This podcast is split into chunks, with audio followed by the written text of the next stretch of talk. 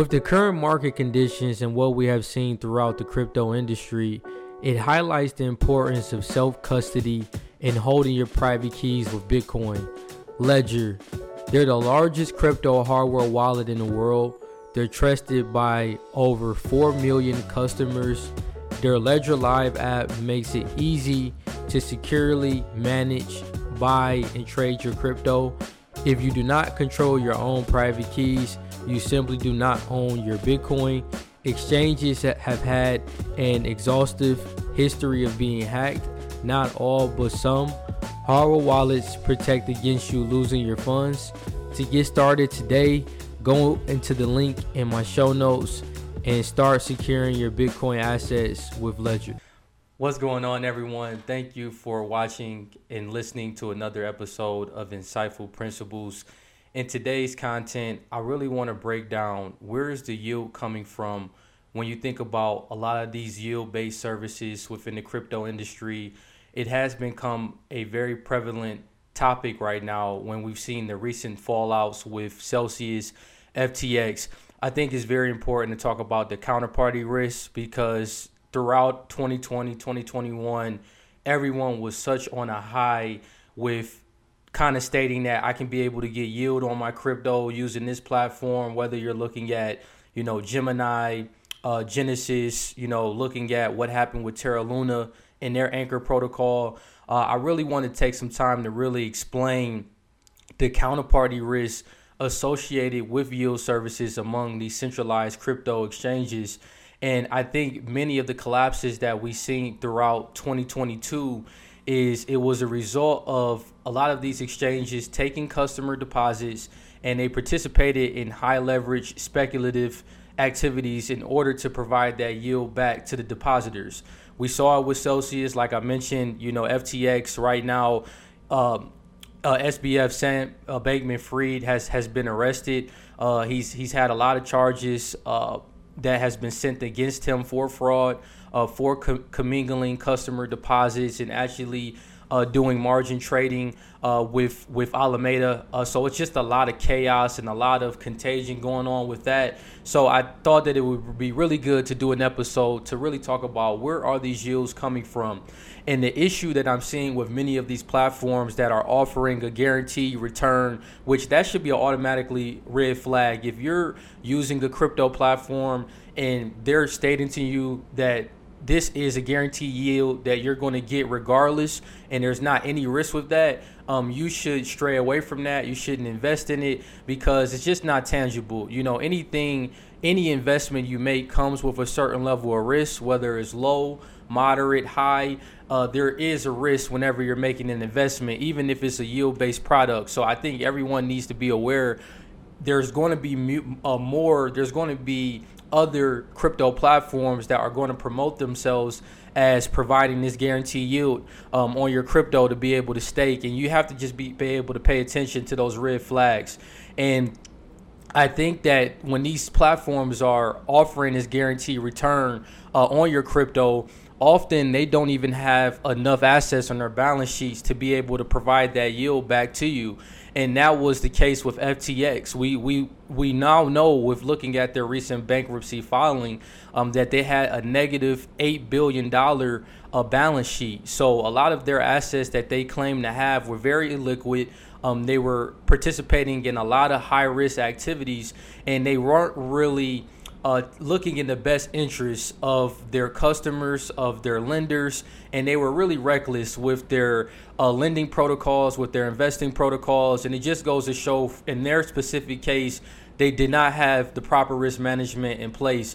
And I think many of the reasons why these crypto exchanges go bankrupt, um, even when you look at FTX, um, it was often a facade. It, it, was often they were trying to portray that they were this big company that had all of these sponsorships, that had a tangible business model. Uh, SBF was, you know, stated that he was going to be the next Warren Buffett, Warren Buffett of crypto. You know, all of that stuff was pumping up a a fake image of what really was going on. Was they had a very uh, highly leveraged, risky business that uh, really didn't have anything backing it. You know, the FTT token Uh, I think that's another red flag when you look at these crypto exchanges. We're, we're seeing it with Binance right now. A lot of people are having questions with them, uh, with their own Binance coin. Uh, we look at uh, crypto.com uh, with their uh, own CRO uh, token that they have. If you're a podcast enthusiast like I am, you probably thought about making a podcast on your own. Creating a podcast is one of the best decisions I've made personally, but it definitely can feel overwhelming when trying to start one on your own. That's where Buzzsprout comes in. Their platform is hands down the easiest and the best way to launch, promote, and track a professional podcast. It's in fact so good that they have helped over 100,000 people launch their own podcast. Buzzsprout will get your show on every major podcast directory, such as Apple Podcasts, Spotify, Google Podcasts, and more within minutes of your recording. You also get a great looking podcast website, detailed analytics to see how people are listening to your podcast, and tools to promote your episodes as well. Plus, Buzzsprout publishes new blog posts, podcast episodes, and YouTube videos every week so you can learn the ins and outs of podcasting from people that live it every day. To start your own podcast and to get a $20 Amazon gift card, follow the link in the show notes that lets Buzzsprout know that we sent you and help support our show. Buzzsprout, the easiest way to start a podcast you know, I, I don't think that an exchange needs to create a token um, in order to be able to build a business model uh, around their crypto exchange. And I think a lot of times when those coins are being created, a lot of times there's no value backing that coin. Uh, with Bitcoin, we understand that uh, it is a set monetary policy that's fixed and is driven by scarcity. You know what the monetary supply is. You know it's not going to go above 21 million satoshis. We understand the use cases that Bitcoin has with what we're seeing now with the Lightning Network and how it's making uh, cross-border payments and payments globally uh, are a- able to be facilitated much faster and the fees are a lot lower. So we see the use cases with something like Bitcoin, but with the FTT token, it really wasn't anything backing it. So I think that that's another red flag uh, when you are looking at these companies that have uh, their own tokens. Oftentimes, they're just trying to really pump and dump. They're trying to pump their tokens to be able to participate in more high leverage activities and then oftentimes when they're when they get caught swimming naked uh, which what we've seen with ftx when we see that their balance sheet doesn't even support the amount of money that they say that they have then that situation we see companies that go bankrupt that have a bank run um, and their company completely just vanishes and you know, I think um, another issue is a lot of these exchanges are really promoting themselves to be decentralized, but a lot of these companies uh, are actually centralized, where a lot of the decisions are made by one person.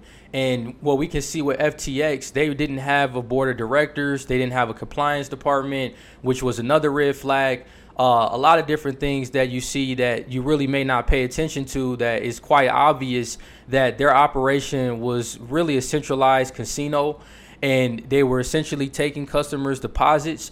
And when they did run into the balance sheet trouble that they had um, they either what they've already done they they freeze assets of people that are on the platform they can't take their money off of the platform. Um, or worst case scenario where you have these companies that go bankrupt and this process can take years on years and you end up getting pennies on a dollar. And i was watching an interesting uh, podcast on Swan Signal uh, where there was two gentlemen by the name of Allen Farrington and anders larson and they got into a conversation around what are the yields and what are the productive assets backing uh, those yields and how yields cannot exist in the finance world without there being productive capital and assets backing it which I think that's very true. You know, we we understand that um, the value that Bitcoin has, and, and we understand how it's going to change uh, the world from a global reserve asset standpoint. When you look at you know FTT, FTX, uh, there there wasn't any productive assets back, backing that a particular coin, and and oftentimes you know I think a lot of these companies they get in over their heads Um, they try to do margin, and I think that's what the challenging part is when you see these companies offering these yield-based products. Is that it's actually encouraging uh, risky behavior. It's encouraging uh, these uh, these uh, people that are the CEOs of these companies, these centralized exchanges. They're wanting to take riskier bets because they've they found a way to really create just a Ponzi where it's really nothing backing uh, their particular token, and they're simply using the new customer deposits that are coming into their exchange, and they're using that to pay uh, the pre-existing depositors that have been on the platform. And I think that's the biggest thing that you see with a lot of these platforms. It's just really a really a centralized casino built on top of a Ponzi scheme. Did you know that you can invest into Bitcoin through a tax shelter account known as an IRA? iTrust Capital allows their clients to invest in crypto through an individual retirement account or an IRA IRAs are tax sheltered accounts, which means all your crypto trading is tax free and can even grow tax free over time. Clients have access to 24 7 investing anytime, any place. The best part is that it's totally free to open an account and there's no hidden fees. You don't need to pay any monthly subscription or membership fees either with a new mobile app that allows clients to trade whenever they want. iTrust Capital has really earned its place in the market, being voted best crypto investment platform in the US. As a special tip for my viewers and listeners, if you open and fund an account, you will get a $100 funding bonus added to your account. To learn more, click the link in the show notes and open a free account and get started contributing to your Bitcoin IRA today. And I think it's unfortunate because a lot of these companies are promising annual returns. We've seen it with Celsius. Uh, even with SBF, when he had a recent interview about a few weeks ago with Andrew Sorkin, he talked about how he didn't knowingly commingle customer funds. Um, however, John Ray, he actually recently just testified uh, to the House of Financial Services Committee in Washington, uh, actually this week and he really talked about how customer assets from FTX were commingled with assets with Alameda.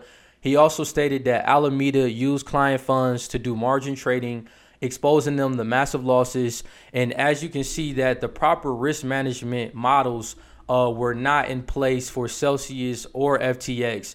And, you know, I really think that the biggest thing that you have to look for when you are uh, looking at these cryptos exchanges that are offering these annual returns is really understand uh, what are the productive assets that are backing these companies. You need to run audits on these companies, and there's still a way that you can look to see. Uh, doing research on the company and seeing what assets are are available on these platforms. You know, I think that you know another thing you need to pay attention to is make sure that um, these very high returns with promises of little or no risk is, is a is something you need to looking for when it's a Ponzi scheme uh, with these with these different centralized crypto exchanges. I think the lack of liquidity. Uh, a lot of these companies, even what we've seen with FTX, most of their assets that their so-called assets that were backing their FTT token were all illiquid. So they had them in a lot of uh, other altcoins, and it wasn't tangible assets that were actually backed by something, like something backed by gold or backed by Bitcoin. FTX had very little Bitcoin um, on their balance sheet, so I think those are some things to pay attention to. And uh, you know, I think you know you need to uh, make sure that there are productive assets actually backing these yields that a lot of these platforms are uh, promoting. Um, but that wraps it up for this video. Um, if you all can please continue to like, subscribe, and share. Uh, if you're listening on a podcast, uh, don't forget to rate, leave a review, and also share this with your family and friends. Um, I'll put some resources in the notes uh, so you can be able to look at ways of how you can properly research the centralized exchanges to look out for these different counterparty risks so you can avoid uh, having to uh, be taken advantage of in the case of what we've seen with FTX, Celsius, a lot of these different platforms. Um, but I thank you all so much for watching and take care.